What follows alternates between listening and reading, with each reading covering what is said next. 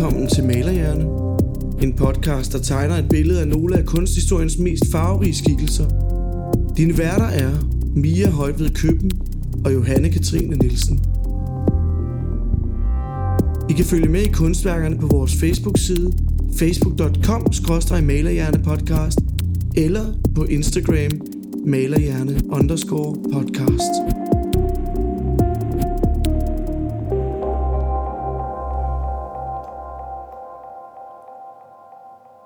Er vi tilbage igen. Endelig! Ja, det tog sin tid. Ja, men det er hårdt at være freelance podcaster en gang imellem, når man også øh, skal arbejde og gå i skole og sådan noget. Ja, Men altså, vi har et afsnit klar i dag. det er dejligt. Og vanen tro har jeg taget sygdom med. Er det rigtigt? Ja, eller jeg er ved at slippe den. Men hvis jeg hoster og hakker, så er det bare derfor. Det er sjovt, vi er altid syge, når vi skal optage podcast. Altid. Ja. Men der var, altså i sidste uge var den jo helt gal. Der havde jeg jo ingen stemme. Ej, men så er det godt, vi ikke optog i sidste uge. Ja. Så nu gør vi det i denne her uge. Ja, og jeg er rask, Det er dejligt. og det er mig, der skal tale i dag Ja. mest, så øh, jeg håber, det går. Det er virkelig skønt. Mm. Vejret er godt. Vi sidder i kogekassen. Det gør vi virkelig, og vi er blevet nødt til at lukke alle vinduer, fordi det larmer sindssygt meget udenfor, fordi der er nogen, der er i gang med at renovere en gårdhave. Og, øh, men jeg tror ikke, man kan høre det, faktisk. I lyden. Nej, det er faktisk rimelig stille nu. Ja, Det er godt. det er helt fint. De holder Så- frokostpause Ja, måske. så slipper I for det. Men øh, jeg er mega spændt. Altså, jeg har jo glemt, hvordan vi gør det her. Ja, men skal vi ikke bare prøve? Jo, Altså, øh, ja. Altså, jeg, det bliver ret sommeragtigt i dag. gud for Ja. dejligt. Og det har også været stille og roligt i 25 grader udenfor. Vidunderligt. Så det hele passer bare rigtig godt sammen. Vi hopper i havnen bagefter. Yes. Jeg tager øh, lige en øh, kaffekop tæt på mig, og så kan jeg sidde og drikke lidt. Jeg tager også lige en tår. Okay, Det må man godt, ikke? Jo, selvfølgelig. Og til dem, der har glemt, hvem vi er, vores stemmer er, så er det Johanne, som skal læse op i dag, eller læse op, fortælle i dag, og det er mig, som der hedder Mia, som er, der taler lige nu. Ja. Det er godt, så har vi det på plads. Ja. I dag der øh, skal vi tale om en kvinde mm. for første gang i lang tid. Jeg tænkte, det var på tide at få fat i en dame. Og hun er en, der i høj grad har stået i skyggen af sin meget berømte mand. Og hun har altså ikke haft noget let liv, tværtimod. Så det bliver lidt uh, turbulent. Faktisk har hendes kunst været gået lidt i glemmebogen. Indtil omkring 1980'erne, hvor der opstod sådan en interesse for hende. Jeg ved faktisk ikke helt hvorfor. Jeg tror bare, man genopdagede hende lidt. Øhm, og der fik hun en meget beskeden plads blandt de berømte skagensmalere. Og det er jo snart uge 29, oh. så jeg tænker, at man enten kan øh, forberede sig lidt på den store uge 29, hvis man skal til Skagen øh, med det her afsnit, eller så kan man jo høre det inden, eller hvad man nu har lyst til. Og rigtig sidde deroppe og... Rigtig sidde i sit hvide hør og drikke Ja. vin og spise øh, jomfruhummer. Ej, jeg skal Er det ikke det, man gør? På. Jo, men jeg vil have høre på hver sommer. Hvid hør og hat. Ja, ja, Ja. Og klipklapper eller sådan noget. ja. Eller sådan nogle stråsko. Ej, jeg ved ikke, hvad man har på. Jeg tror, det er klipklapper. Ja. Måske en birken. En birkenstok. Ja. Noget, man let kan tage af, når man skal ud og soppe. Ja. Så vi skal i hvert fald en lille smule til Skagen. ja. Og jeg ved ikke, om du har gættet, hvem det er, vi skal tale om. Altså... Vi har jo talt om en Vi har talt om en, som har stået i skyggen, så det kunne være den anden. Det kunne være den anden. Vi skal, Store. ja, vi skal selvfølgelig tale om den smukke kvinde med hatten Du ved, hende. ved siden af Anna Anker på Ja. P.S. Krøyers øh, berømte værk Sommeraften ved Skagen Sønderstrand. Ja. Nemlig hans egen kone, Marie Krøyer. Det er dejligt. Vi har jo nævnt hende lidt nogle gange Det har i, øh, i podcastens historie, men mm. nu skal vi høre om hende, og det glæder jeg mig mega meget til. Hvor meget glæder du dig Mega. på en skala? Fra 1 til, Fra et til uge 100. 29, Fra 1 til uge 29, ja. så øh, glæder jeg mig uge 29 meget. Åh, fedt. Ja. Ja. Men øh, nu skal jeg lige hoste. Host. Du har smittet mig allerede. Ja. Nå. Marie Martha Mathilde Tripke Mm. blev født den 11. juni 1867 på Frederiksberg. Hun var datter af ingeniør, ingeniør og væveridirektør Wilhelm August Edward Max Tripke og Mina Augusta Kindler, som begge to var tyske indvandrere. Hed de August og Augusta? Nej, de hed... Øh, jo, det er rigtigt. Det er Hun da hed. Augusta til mellemnavn, han hed August. Det jeg er engang meant selv. Ja. I hvert fald øh, Wilhelm og Mina. Ej, hvor dejligt. Ja. Øhm, Marie, hun vidste tidligt, at hun ville være kunstner, især fordi hun i sin barndom kom meget hos Pauline og Heinrich Hirsprung, Mm-hmm. den store tobaksfabrikant øh, og kunstsamler, meget, meget berømt, og hvis hjem var spækket med kunst. Øhm, og hun kendte den her velhavende familie, fordi de var tante og onkel til hendes skoleveninde Ida. Og øh, det er også ham her, Heinrich Hirsprung, der ligesom har været grundlæggeren af den Hirsprungske samling, Jamen, det er jo grineren. mm, som man kan besøge inde i Østre Anlæg. Og som, øh, som var utrolig glad fra, for hendes øh, senere ægtefælle, P.S. Krøyer, Ja. øh, som også har lavet et stort portræt der, af af den hirsprungske familie, som man kan se inde på den hirsprungske samling. Jeg synes, det er ret skønt, at der er de her steder i København eller i Danmark, som hedder nogle ting, som man overhovedet ikke stusser over. Og Mm. så kommer de her historier frem, og så er det venner af... Ja, ja, præcis. Og jeg har også tit, øh, jeg har faktisk, der er mange på sådan bodegaer rundt omkring, der ser man tit sådan nogle blikskilte, hvor der står Hirsprung cigar på. Ja, Og jeg har aldrig nogensinde forstået, altså jeg har aldrig sådan set sammenhæng mellem den hirsprungske samling og hirsprungske Nej. cigar, indtil jeg fandt ud af, at han var tobaksfabrikant. det er jo så Og griner. kunstsamler. Ja. Men øh, der hang hun altså meget ud i det her hjem. Øh, ja. Og øh, det var måske også lidt der, hvor hendes, øh, hendes øh, idéer om at skulle være kunstner startede, kunne man forestille sig. Marie, som var meget smuk, stod model for flere kunstnere, blandt andet den danske maler Bertha Wegmann, som er meget sådan, hun er inde under sådan, inde under sådan noget dansk øh, impressionisme, mm. øhm, som hun også selv fik tegneundervisning af, og hvem rådede hende til at få privat tegneundervisning, da der, som vi har snakket om 100.000 gange før, ikke var adgang for kvinder på Kunstakademiet før i 1888, hvor at Kunstakademiets kunstskole for kvinder åbnede.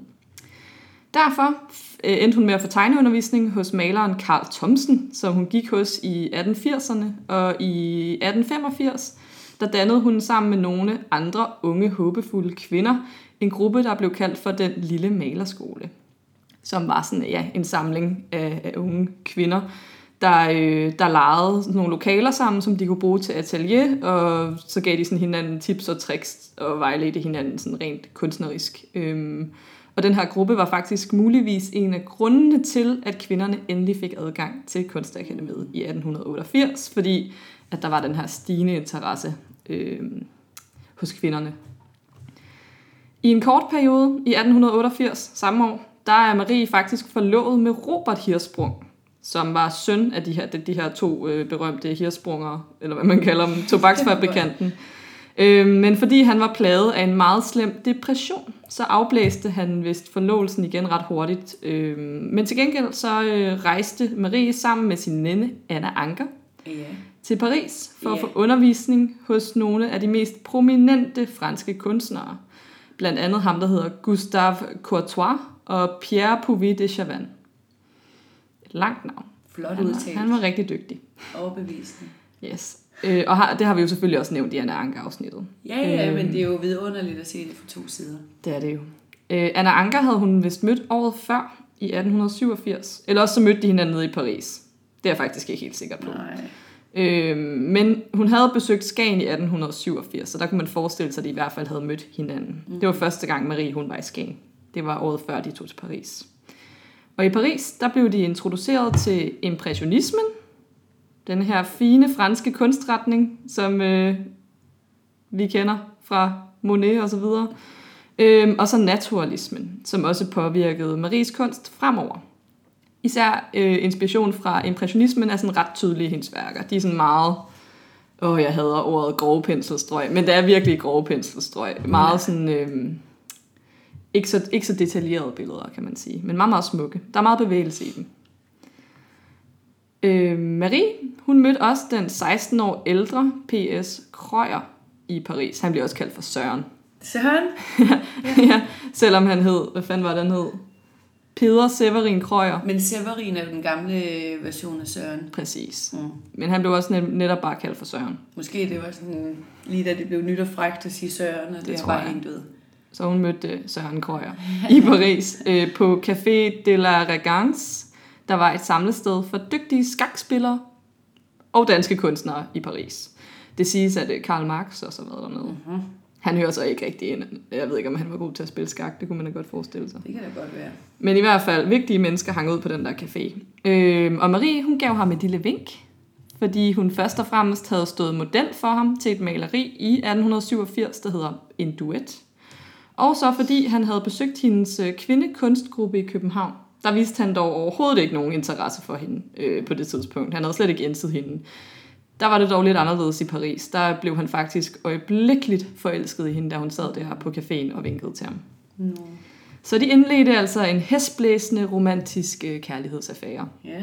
Og meget, meget kort tid efter, i maj 19, nej, undskyld, 1889, der blev de forlovet.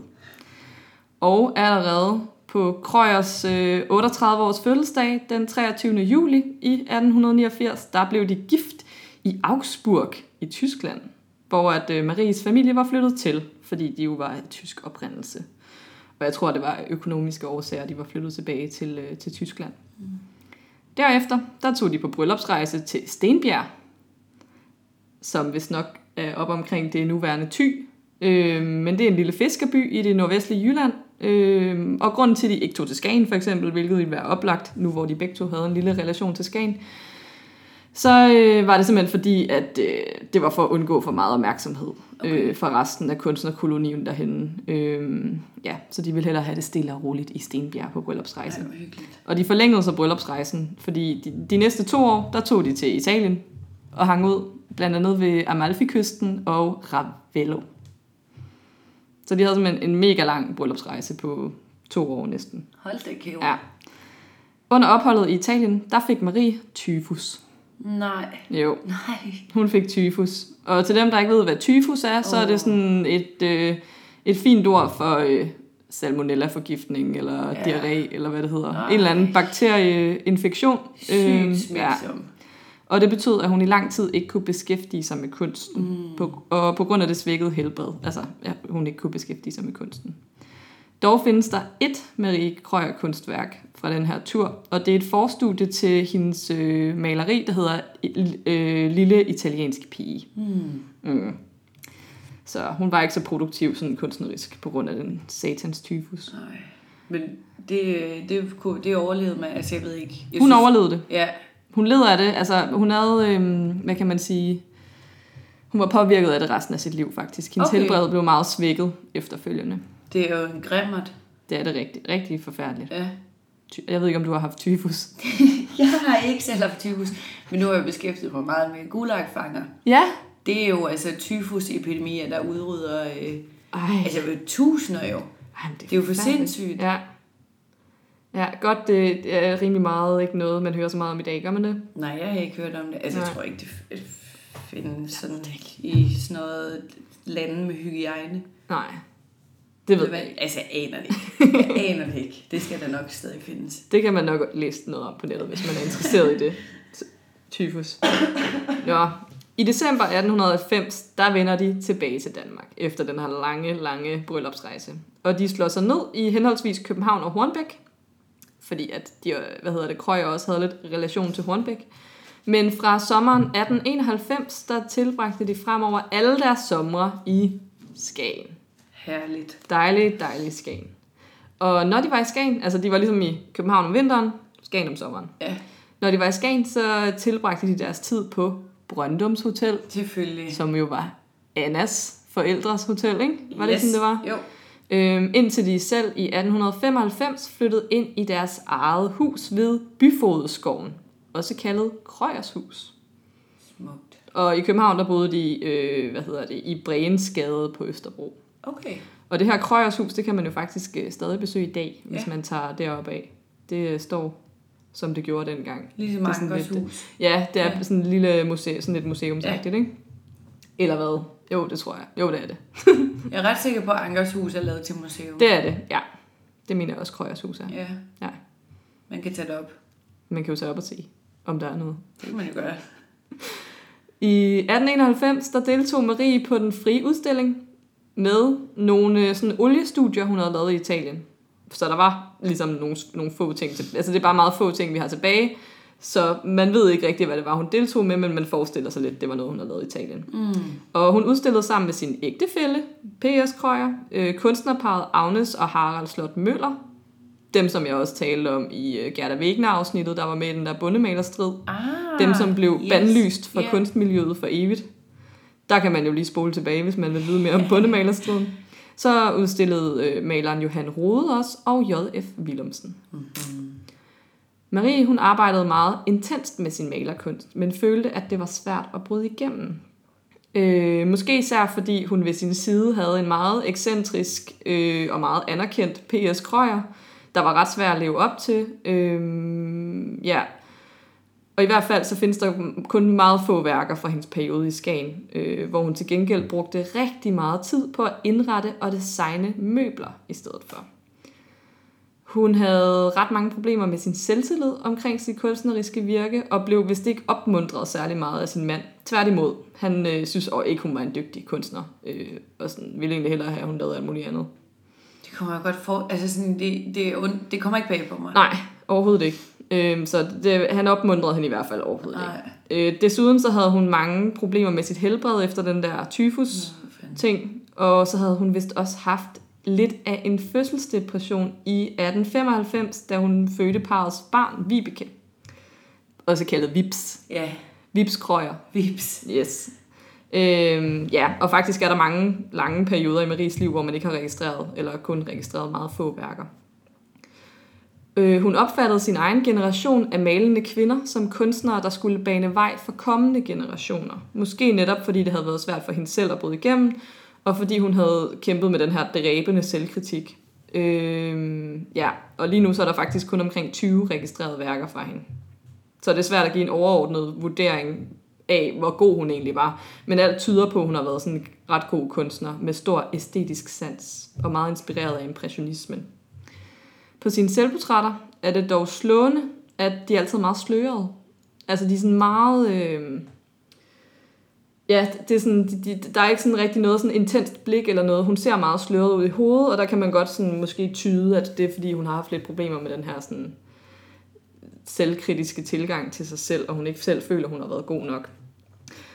Der er faktisk nogle anekdoter, øh, eller sådan, jeg, jeg, jeg har læst en beskrivelse af hende, hvor man beskriver hende lidt som sådan, øh, sådan matador mode også. Sådan Okay. rent socialt. Hun var meget sådan en, der ofte trak sig tilbage fra selskabet og begrundede det med, at hun havde ondt i hovedet eller et eller andet. Sådan Gå op, op og lægge sig. op og lægge sig, ikke? Ja. Så hun har ikke haft det sådan helt vildt godt, faktisk. Hmm. Stakkels lille Marie. Ja.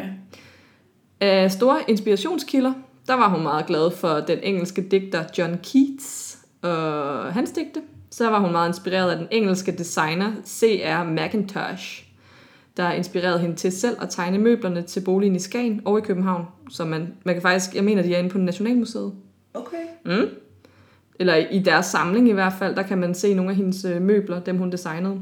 Desuden så abonnerede hun på det engelske tidsskrift Studio, hvor hun kunne læse om kunstnere såsom William Morris, som lige har været udstillet på Niveau Gård faktisk. Han lavede også nogle flotte tapeter og sådan nogle, for han var sådan meget interiør-typen, inspireret, whatever. Øh, og han var medlem af det, der hed uh, The Arts and Crafts Movement. Så hun var altså ikke kun interesseret i malerkunst, men rigtig meget interesseret i kunsthåndværk og boligindretning. Og det var efter sine sådan en slags modreaktion på alt det, som industrialiseringen bragte med. Så hun havde ligesom den her meget sådan æstetiske, skønne tilgang til tingene, modsat den her lidt grove øh, industri-ting, der er opblomstret på det tidspunkt. I 1900, 00, 0 dut, der blev P.S. Krøyer syg. Og det er lidt svært at sige, hvad han egentlig led af. Men øh, man mener, at han har været sådan maniodepressiv på en eller anden måde, og led af nogle forfærdelige anfald. Og det førte til, at han havde sådan flere indlæggelser på øh, Middelfart, det som dengang hed Middelfart øh, Sindssygehospital. Og deres forhold, det forværredes ret meget. Og til sidst så bragte de mindre og mindre tid sammen, og Marie hun begyndte at rejse alene, fordi at han var jo indlagt Ja. rigtig meget og kunne ikke så mange ting. Så i 1902, altså to år efter, at hans sygdom bliver slem, der rejser hun alene til Taormina på Sicilien. Og her møder hun den fem år yngre svenske komponist og korleder Hugo Alfven, som blev forelsket i hende med det samme, fordi hun var så smuk. Og faktisk så havde han været lidt forelsket i hende i forvejen, No. fordi han havde set hende på P.S. Krøyers malerier. Ah. Mm. Og han har sagt om hende, nu citerer jeg, jeg havde aldrig set en smukkere kvinde, og den ynde og elegance af hendes figur gør mig fuldstændig fortryllet. Nej. Så han var, jeg ved ikke, om han, om han nærmest sådan, man kunne forestille sig, at han nærmest havde opsøgt hende lidt. Hvornår Nu, hvor var det, hun set- var født? Øh, I 67, 1867. Jamen, hvilken, hvilket, hvad, havde du set, sagde du datoen? Øh, altså på hendes fødselsdag. Mm. Det var i juni, 11. juni 67. Nå, det var efter juni. Ja. Hvorfor? Jeg sad bare og tænkte på stjernetegn.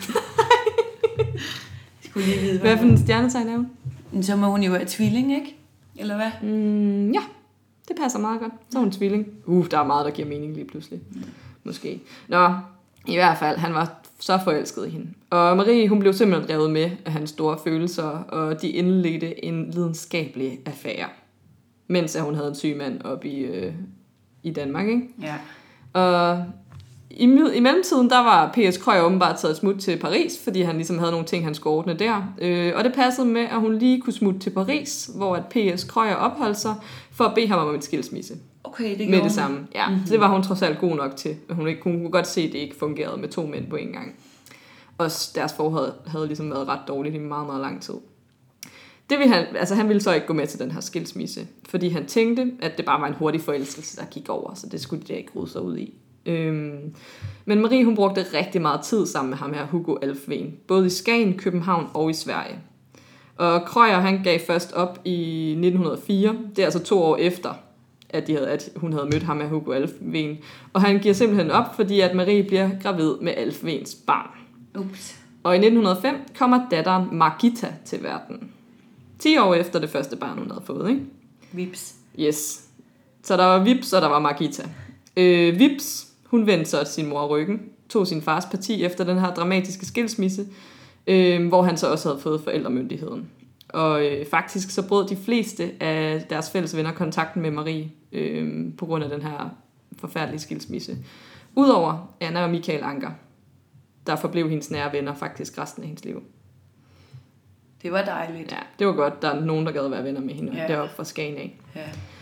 Hugo Alfven, han ville dog ikke gifte sig med Marie, da han mente, at det ville svække hans ry og karriere i Sverige, nu hvor han faktisk havde stjålet konen til den store danske kunstner P.S. Krøyer. Og det, det er også sådan lidt... Han var måske heller ikke den bedste mand, man kunne finde. Nej.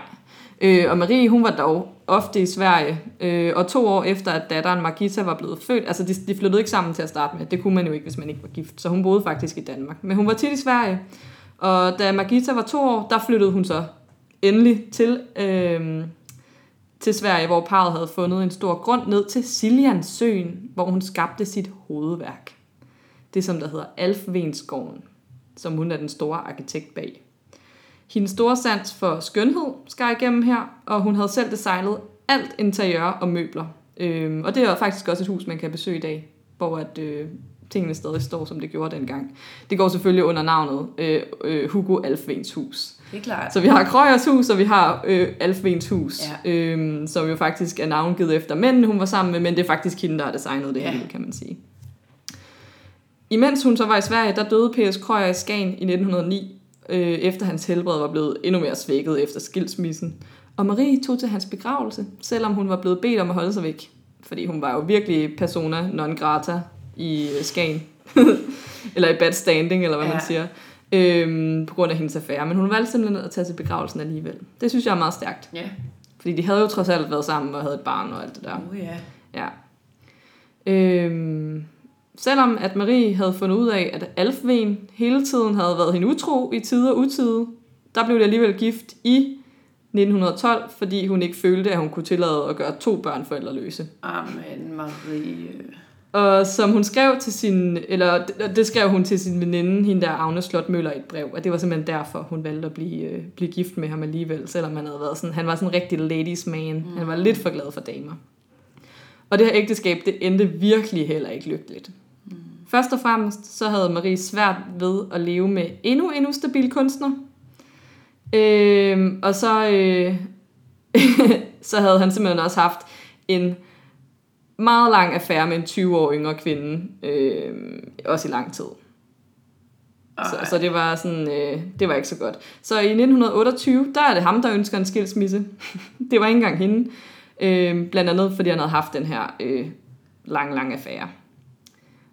Og til sidst, så bliver deres... øh, Men det nægter Marie. Hun gider simpelthen ikke skilles fra ham, så det er meget mærkeligt. Han vil gerne skilles. Det er ham, der har alle de her forfærdelige øh, hvad hedder det, affærer med alle mulige andre kvinder. Hun vil ikke skilles igen, fordi hun ikke vil gøre børn forældreløse og sådan noget. Men til sidst så bliver deres forhold åbenbart så ulideligt, at det ender med en definitiv skilsmisse i 1936. Så det er altså virkelig, virkelig, virkelig lang tid, hvor de, øh, hvor de har været sammen, selvom at det har været forfærdeligt. Det er, det er jo sådan noget 8 år eller et eller andet. Og det store stridspunkt omkring den her skilsmisse, det var den her gård, som hun havde dekoreret og ordnet, øhm, og som endte med at tilfalde deres fælles datter Margita, mens at Marie flyttede alene til Stockholm. Okay. Så der var ikke nogen af dem, der fik den her Alfvengården. Øhm, det var simpelthen deres datter, der fik den. Det var måske et meget godt kompromis. Ja. Der er de begge to altså også blevet sådan ældre mennesker, Ja. kan man sige. Der er de i slutningen, eller hun er i hvert fald i slutningen af 60'erne. der. Ja. De sidste år inden sin død, der tilbragte hun øh, sit liv meget ensomt i Sverige, i Stockholm.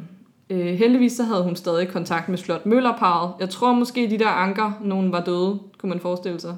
De var lidt ældre end hende. Dem havde hun i hvert fald ikke kontakt med til sidst. Øhm, og hun aftalte faktisk også at rejse med Slot Møllerparet til Italien, men det blev aldrig til noget andet, end at hun selv tog en tur alene til Firenze på et tidspunkt. Til sidst så var det faktisk kun datteren, som hun havde kontakt med. Hende her Margita. Fordi den anden datter, Vips, ville hende jo ikke rigtigt. Hun var jo stadig rimelig sur på sin mor. Den øh, 25. maj 1940, der dør hun. 72 år gammel. Helt ensom op i Stockholm. Og blev begravet på Leksand Kirkegård i Sverige.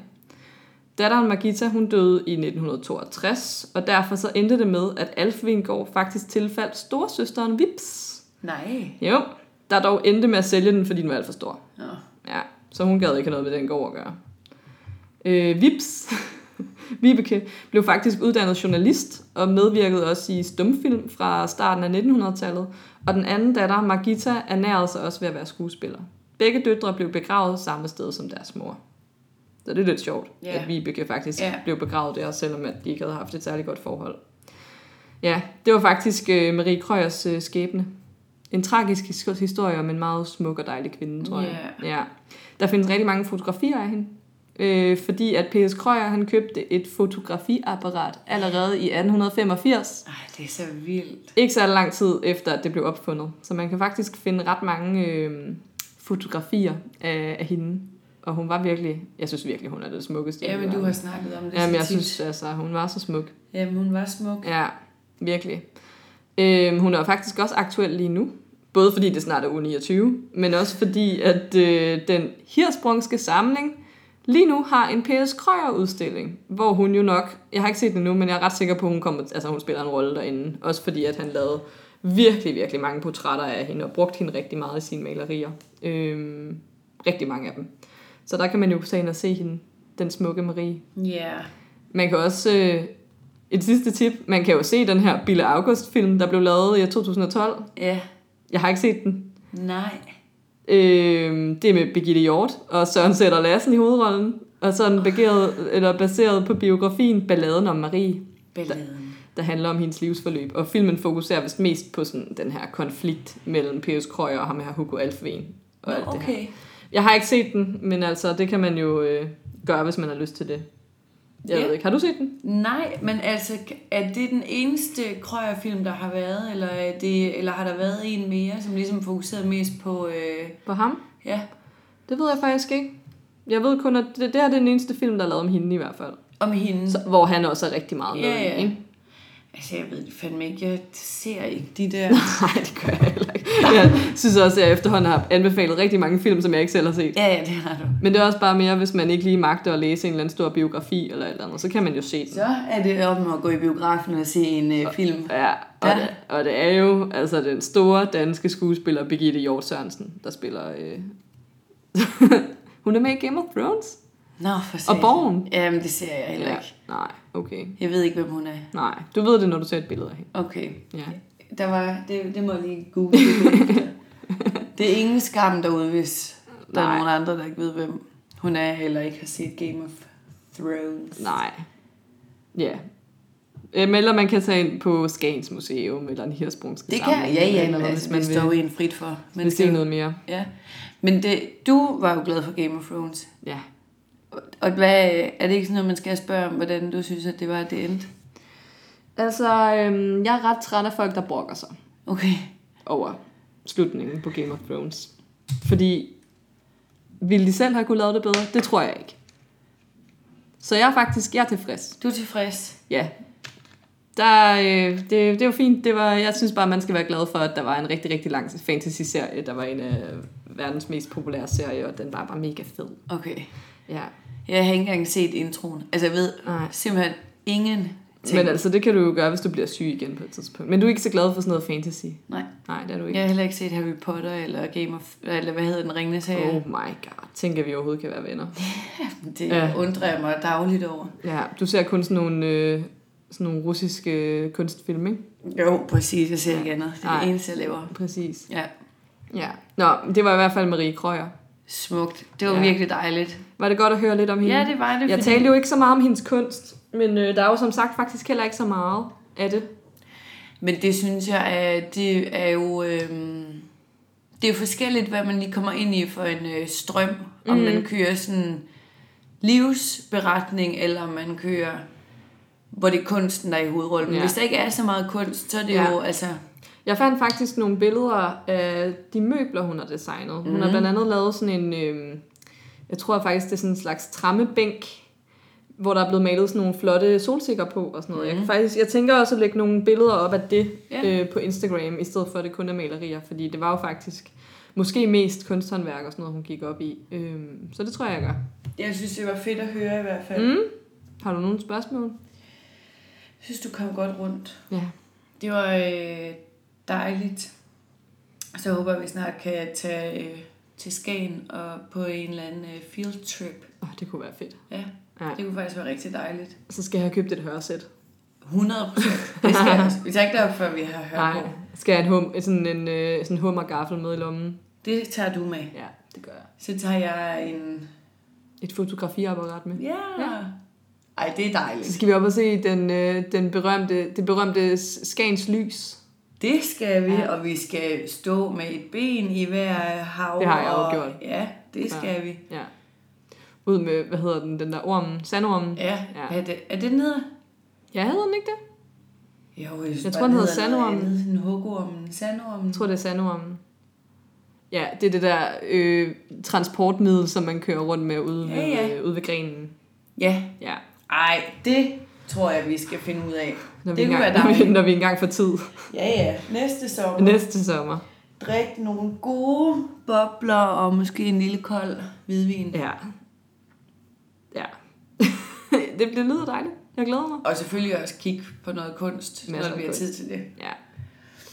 Vidunderligt. Nå, men øhm, så er det jo bare at sige til dem derude, at de må have god tur til Skagen i uge 29, hvis de skal det. Eller bare have Eller hvis man allerede er i Skagen, nyd det. Nyde det. Tag ud med sandormen. Ja. Ej, det er dejligt. Vi øh, lyttes jo ved, når tiden er inde. Det gør vi. Der sker meget stadigvæk. Mm. Og vi har fået rigtig mange følgere på Instagram på det seneste. Ja, det er dejligt. Det er virkelig Jeg dejligt. ved Bliv ikke, ved hvad med der er det. sket. Ja. Nej, vi ved ikke, hvad der er sket. Men det er rigtig skønt. Kom bare, du. Vi vil have flere følgere. Nej. Nej, Jo, okay. ja. Yes. Nå, men øh, ha' det godt derude. Ja, Pas på tyfus. Det kan man måske stadig få nogle steder, når man rejser ud i verden. Det har du googlet det? Nej. Men jeg ved, pest stadig findes Jo, jo. nogle steder. Der er jo lige nogen, der har fået byllepest. Nej. Jo, Nej. nede i, øh, hvor hulen var det, det var. Åh, et eller andet obskurt sted. Jeg tror, det var i Rusland. Men altså på grænsen til Mongoliet. Ja, okay. Der er simpelthen nogle, altså sådan, ty, altså tysker og måske en svensker, der har fået byllepest. Nej. Fordi der var nogen, der havde spist sådan en klov, hvor han rå. Hvorfor gør man også det? Jamen, fordi man ikke respekterer.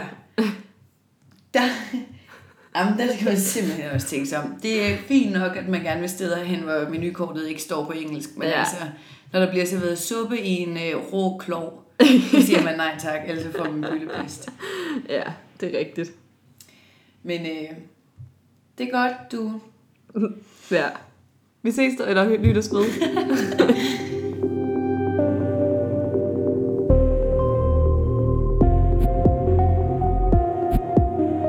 Du har lyttet til Malerhjerne.